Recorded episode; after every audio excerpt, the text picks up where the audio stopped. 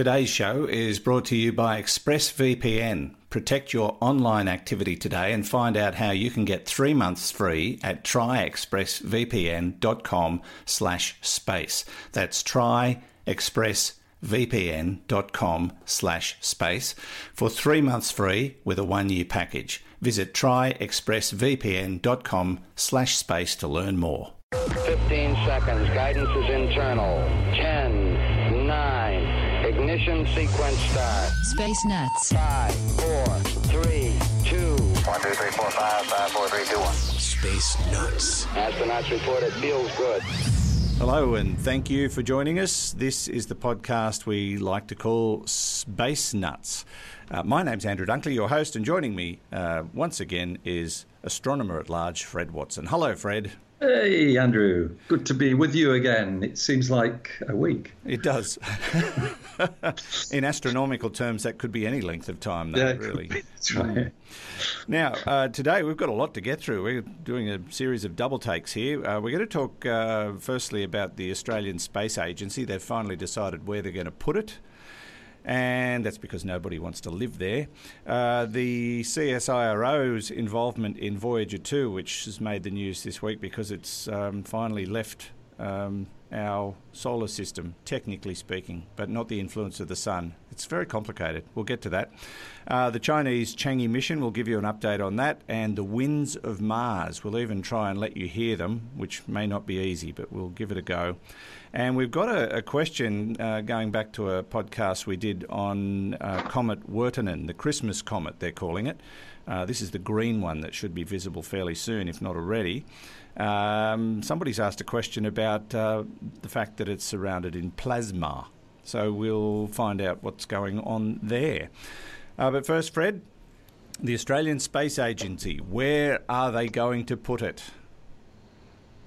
Well, so that was announced um, yesterday, our time uh, here in Australia. The Australia, uh, Australian Space Agency will be located in the fine city of Adelaide in South Australia, which I have to say uh, was not really a surprise to anybody, I think. Uh, several other cities put in bids. I think perhaps one of the strongest came from Canberra.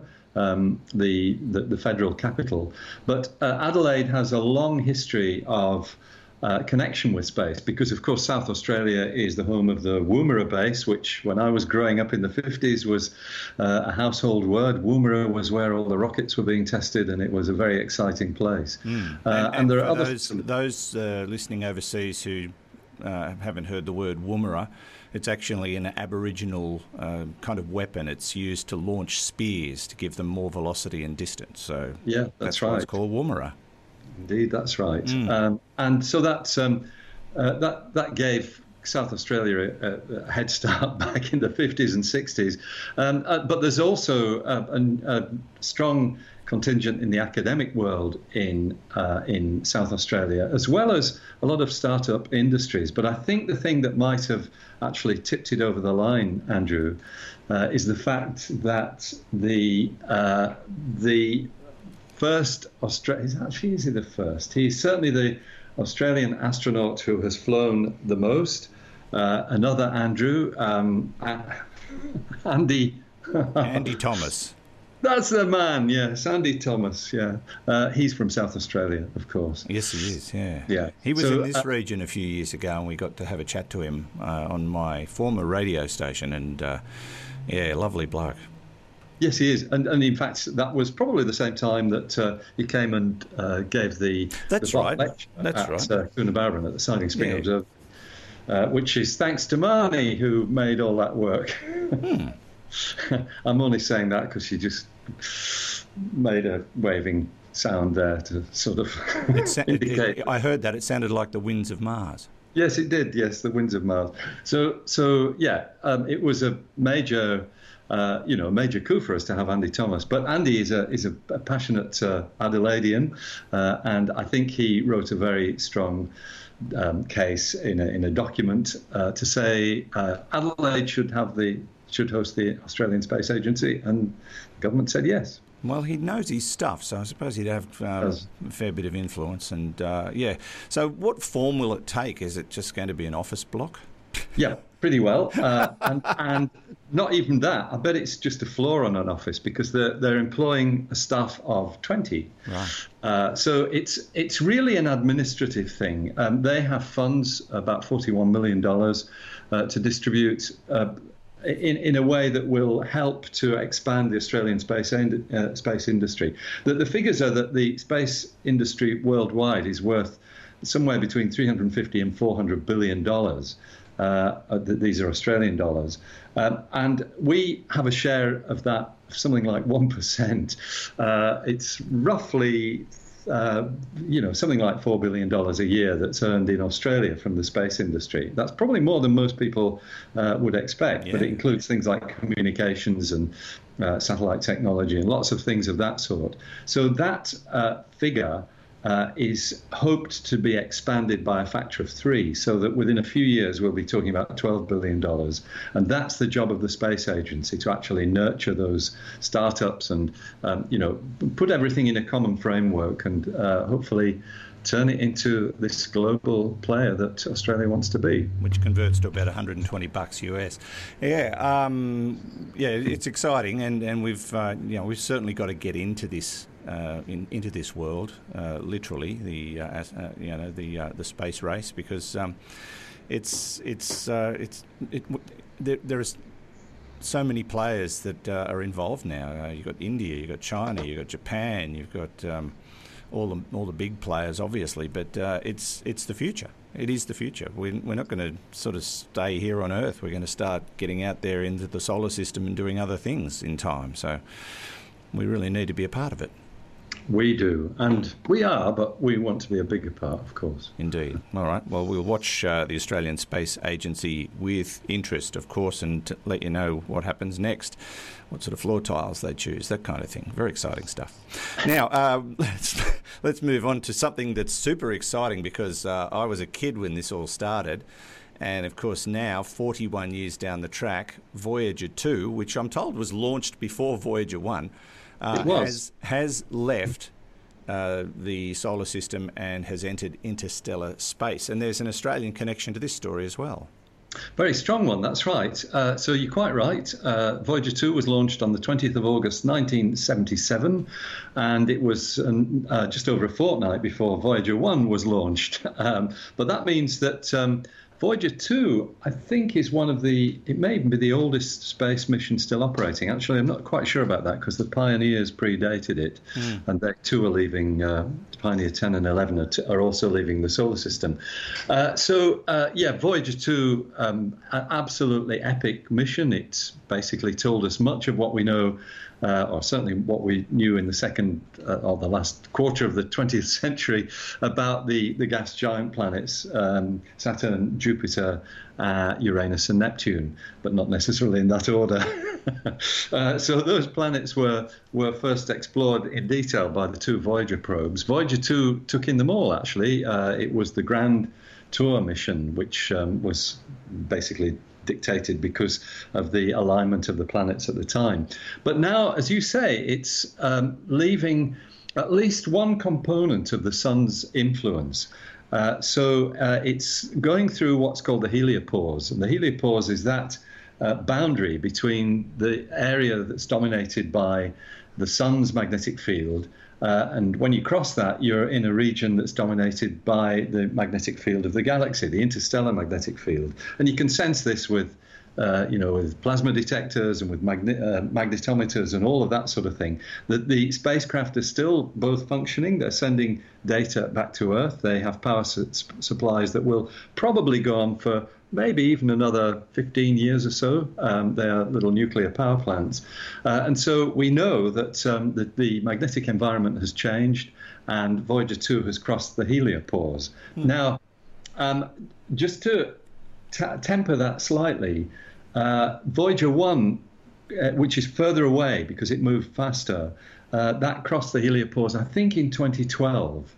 Um, but it, it, it crossed it a number of times um, because the heliopause is a movable feast. It's something that you know changes its shape, uh, and so uh, one minute you're inside it, the next minute you're outside it, the next minute you're inside it again because it's swelled a bit. And so there was a period when this, this crossing was not something that happened on one day.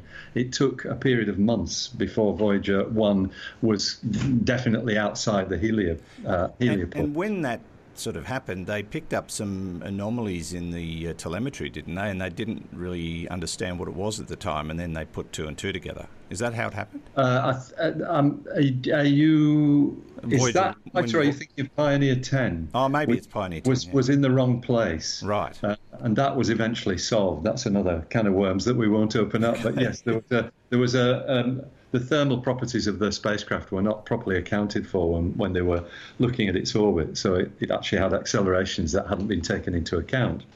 And it wasn't that our understanding of gravity was going on. Uh, just talking of gravity, though, that's a point I wanted to make in that, um, yes, it's crossing the heliopause, uh, but that doesn't mean it's beyond the sun's uh, sphere of influence because the gravitational pull of the sun is still still being felt by the Voyager spacecraft uh, and extends much much further away. And in fact, some of us would think of the boundary of the solar system as being the Oort cloud. The Oort cloud is a cloud of comets, uh, proto comets, that um, it's where comets come from, uh, which is at a much greater distance than the Voyagers are, um, and you know almost kind of halfway to the next nearest star. Uh, Voyager 2 is 16 light hours away, or about 18 billion kilometers. And why is there an Australian connection to the story? Because Voyager 2 is heading south. It is actually um, leaving the solar system, but uh, south of the plane of the solar system. So that means it's south of the Earth's equator.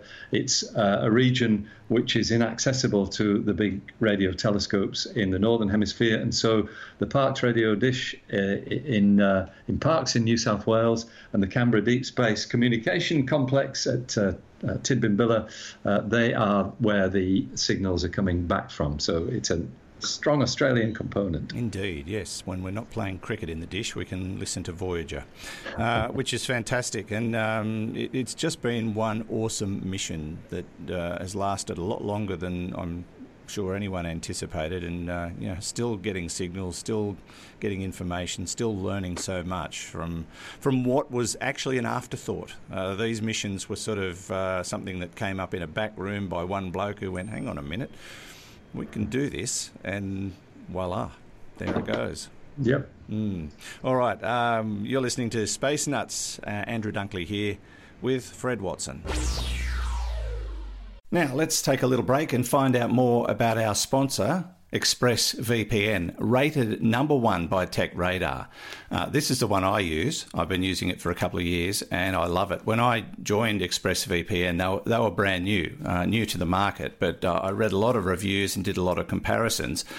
And there was just something about their, their business model that I particularly liked. And a couple of years down the track, honestly, can't complain. Their interface is very easy to use. Their their service is second to none. Uh, I've had to contact them a couple of times about um, certain things that I wanted to do, and they were brilliant. So, you may be wondering why I do need a VPN at all. It's all about privacy. Uh, do you really want big tech companies, governments, and others knowing uh, what's going on with your online activity? Even if you're having nothing to hide, it just feels downright creepy. Uh, I think you'll agree. And governments are getting more and more interested in what you're doing every day. And so, yeah, protecting your privacy is what VPN is all about. And how often do you uh, run across websites that you want to get information from only to find that they're geo blocked? This is becoming an increasing problem, but ExpressVPN solves that problem for you. Uh, now, if you go to our special URL, you'll see quite a list of things this service can help you with, things you may never have thought of before. As I say, it's the one I use, secure, fast, and it just works.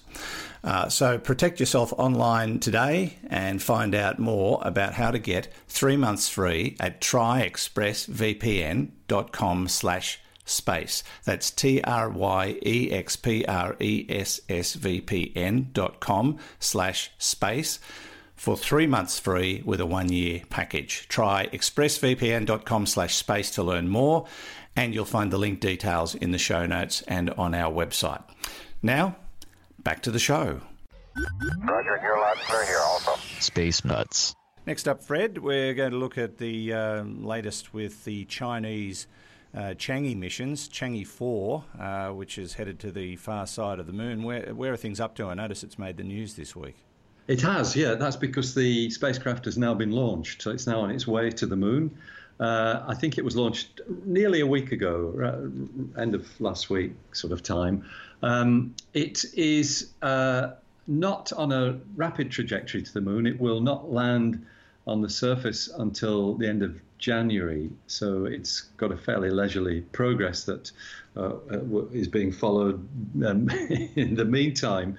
Uh, but of course, this mission is um, very interesting because it's the first uh, lunar lander that will touch down on the far side of the moon, and it's going to a really interesting place, the uh, the South Pole Aitken Basin.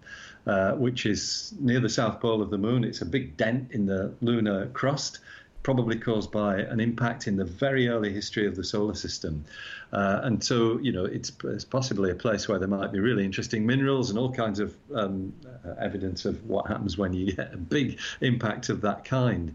Uh, so uh, it will uh, touch down, as I said, at the end of January. Um, as we, you and I have discussed already, it or, uh, already has a communications satellite waiting for it. Mm. this is a spacecraft in orbit around one of the Lagrange points on the far side of the moon. So it is in orbit around nothing, but uh, that is in uh, such a trajectory that it can always relay the signals to and from Chang'e when it is uh, on the backside of the moon and and sheltered from or shielded from terrestrial radio interference. And that's one of the reasons for going there. Actually, the uh, the spacecraft uh, the spacecraft's mission is partly to characterize what's called the radio environment on the far side of the moon. Um, in other words, you know, check how radio quiet the far side of the moon really is, because that one day might be the location of a major radio astronomy observatory. You, have got the most radio quiet place in the locality uh, of the Earth. The Earth is beaming out radio signals very copiously, but if you can get rid of them all by putting the moon in the way, uh, then you know it, it's a good thing. Uh, but the other thing that I like is it's carrying a lunar mini biosphere experiment, which consists of seeds ah. um, to try and grow potatoes. I wonder where they got that idea. Uh, I'm sure they found it from somewhere, and and something called uh, Arabidopsis, which I think might be cress. I'm not sure about that. Do you know that? I I've heard of it, but I couldn't tell yeah. you. Yeah. So uh, it's you know it's about um, the study of the respiration of the seeds, the way they breathe, and photosynthesis, the, the way they turn light into energy uh, on the moon. That's the um, uh, that's the experiment director uh, speaking to the Xinhua news news agency. So it's um, very very interesting. I mean, one of the issues on the moon is this huge range of temperatures. It's something like minus 100 uh, 100, minus 170 to plus 130, or is it the other way around? I can't remember. It, it's an enormous range of temperatures, uh, whereas the mini biosphere has to remain within the range of 1 to 30 degrees, uh, and uh, that's going to be a bit of a challenge. So I think they'll they'll basically uh, uh, have quite a um, you know quite an interesting experiment on their hands, and I look forward to seeing what the results are. Yeah, so it's yeah very exciting. Good. You know, I'm glad, uh, and as I said before, with uh, all these new players, here's here's one uh, doing uh, something extraordinary and that some, something that hasn't been done before. And of course, they're they're not going to quit there. They're looking at um, Chang'e five next year. I yep. think so. Uh, they're going to keep on keeping on. I think they're still planning to put uh, people on the on the moon. The Chinese. Yeah, that's that's the long term uh, plan. Yeah, Chang'e five and six, I think, are designed. So these are the next ones in the sequence. Are designed to to bring back uh, samples of lunar rock and soil here mm. to Earth. Yeah, never been done before. No, of course not. um, did I tell you about that story where uh, each state in the US got a piece of moon rock from uh, from the Apollo missions, and they um, they've lost some. So they've they've started nationwide search. Well, the state by state search to see if they can. And you find, find out dirt. Mm. Yeah. Yeah, Where, where's me rock? Um, now, uh, we're going to move straight along to um, another fascinating place, and my favourite place in the entire universe, if not, um, yeah, well, the entire universe. Let's just leave it at that. um, this is Mars. And of course, uh, Mars has been in the news because, uh, well, the InSight lander has done exactly that, landed and started um, sending back some really interesting stuff, Fred. Yeah, so you remember we spoke about this in some detail a, few weeks ago. The InSight lander is really designed to probe the, the interior of Mars. So one of the uh, instrument packages it carries is a seismometer to measure vibrations in the in the surface of Mars. That has not yet been deployed, though. It is still on the spacecraft. It will be deployed, I think, in about a month or so when they've worked out what the best place to put it is going to be mm-hmm. uh, to pick up the, the, the, sounds of Mars. But meanwhile, it's still on the spacecraft, and it turns out that uh, it's listening to the wind on Mars. Uh, the seismometer experiment is led actually by Professor Tom Pike from Imperial College in London. And he's made the comment that the solar panels on the lander's sides are perfect acoustic receivers.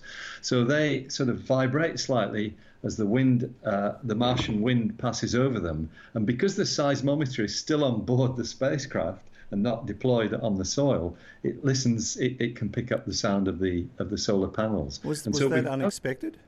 Yeah, it might have been. Yeah, it's pro- pro- it probably wasn't unexpected, but it's probably not something that was shouted about too loudly. Just in uh, case. Just in case it didn't work. Mm. Uh, but we now have recordings of this because um, uh, we've, um, you know, that this has now been um, broadcast or, or, issued on the on the airwaves of the of the um, uh, internet if I can mix my metaphors grossly there. Why not? But uh, look, I'm going to try and share that sound with us now and hope that it's uh, loud enough to be picked up. So here we go. This is the wind of Mars.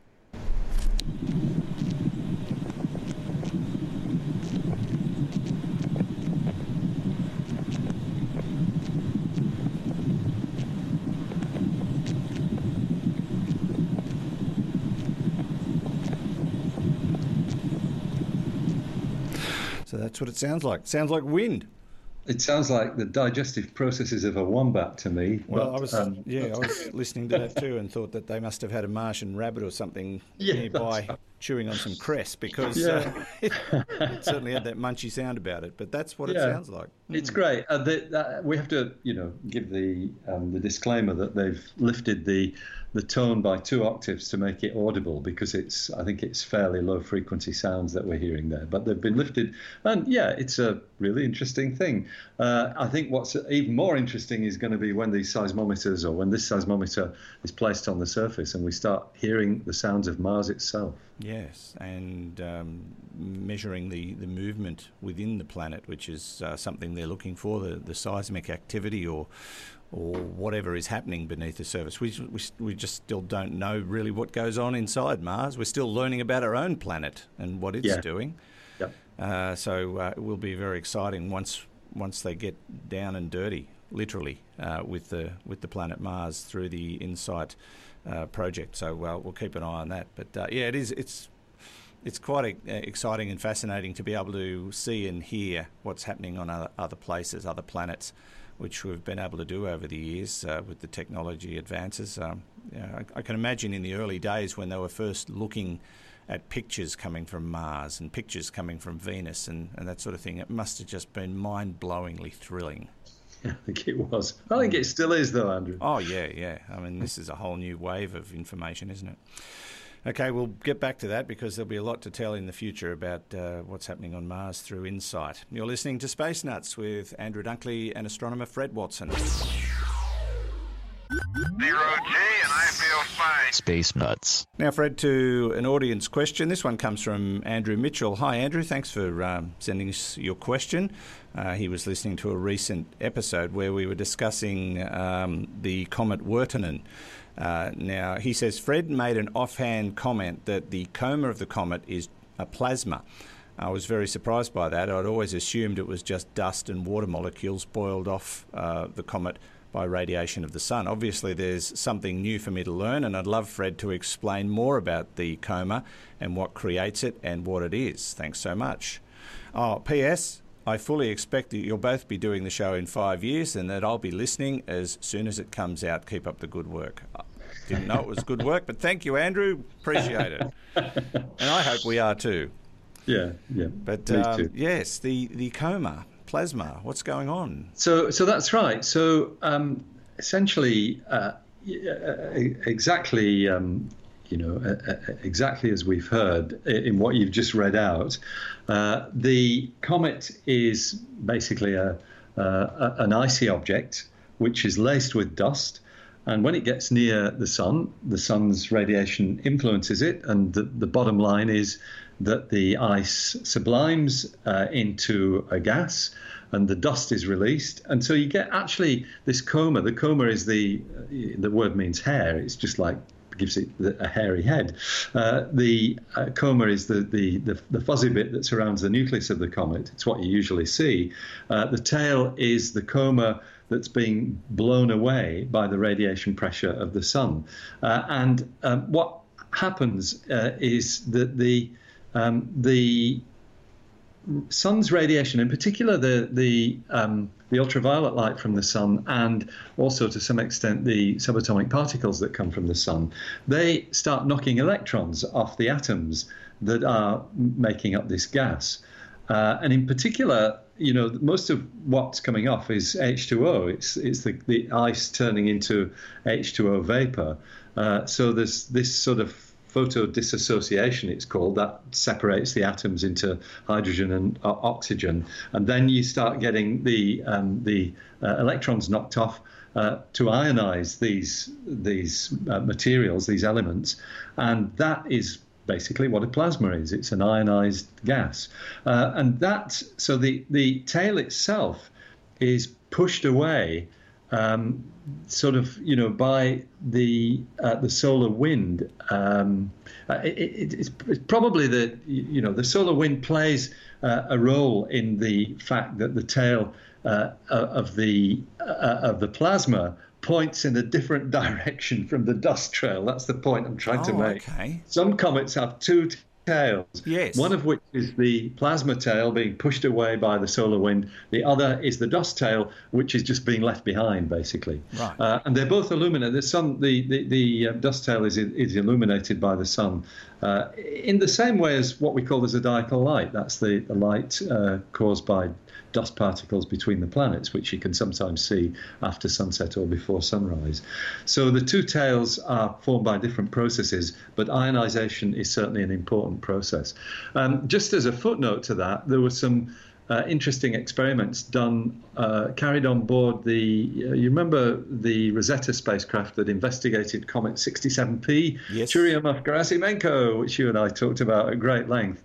Um, the University of Uppsala in Sweden had a plasma experiment on board that, which uh, uh, I think did a lot of work on on looking at the uh, complex structure of the plasma coma because it's not it, it's not a simple thing. You know, we tend to think of these things in fairly black and white terms, but actually there there are real subtleties um, about this. Um, maybe I can just read that because uh, it, it says the, uh, the, the, department in Uppsala contributes one of the instruments on board the Rosetta orbiter, a kind of weather station known as a Langmuir probe. Together with other instruments in the Rosetta Plasma Consortium, we I, I, sorry, we investigate the ionized component of the gas oozing out of the icy nucleus, how it interacts with the dust from the comet and the ever-changing solar wind.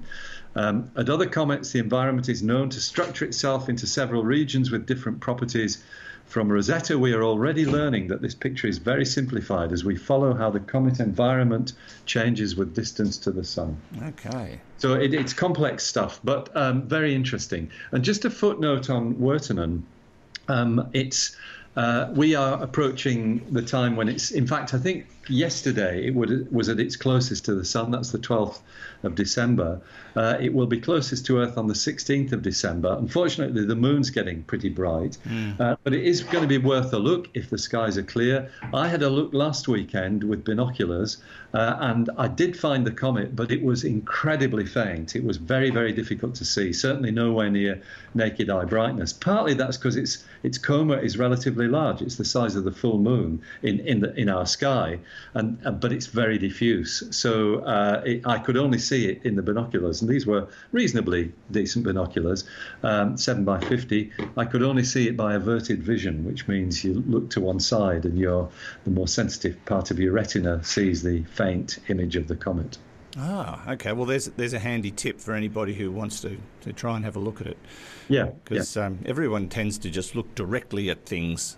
Um, That's right. And Yeah. sometimes that's not good enough. not not the best way. Hmm. Um, it, it, it is not that easy to find. Um, you need to go online and check. There are many finding charts or finder charts to let you see exactly where to look. I was looking in what I knew to be the right place, and sure enough, I did find it, but it was very very faint. So, in a few days, how visible will it be for people? It'll be much the same. It'll Ah, be okay. it'll be um, it will be brighter, I think, but it will not be glaringly obvious in the night sky. Okay, so without binoculars, you'd be struggling.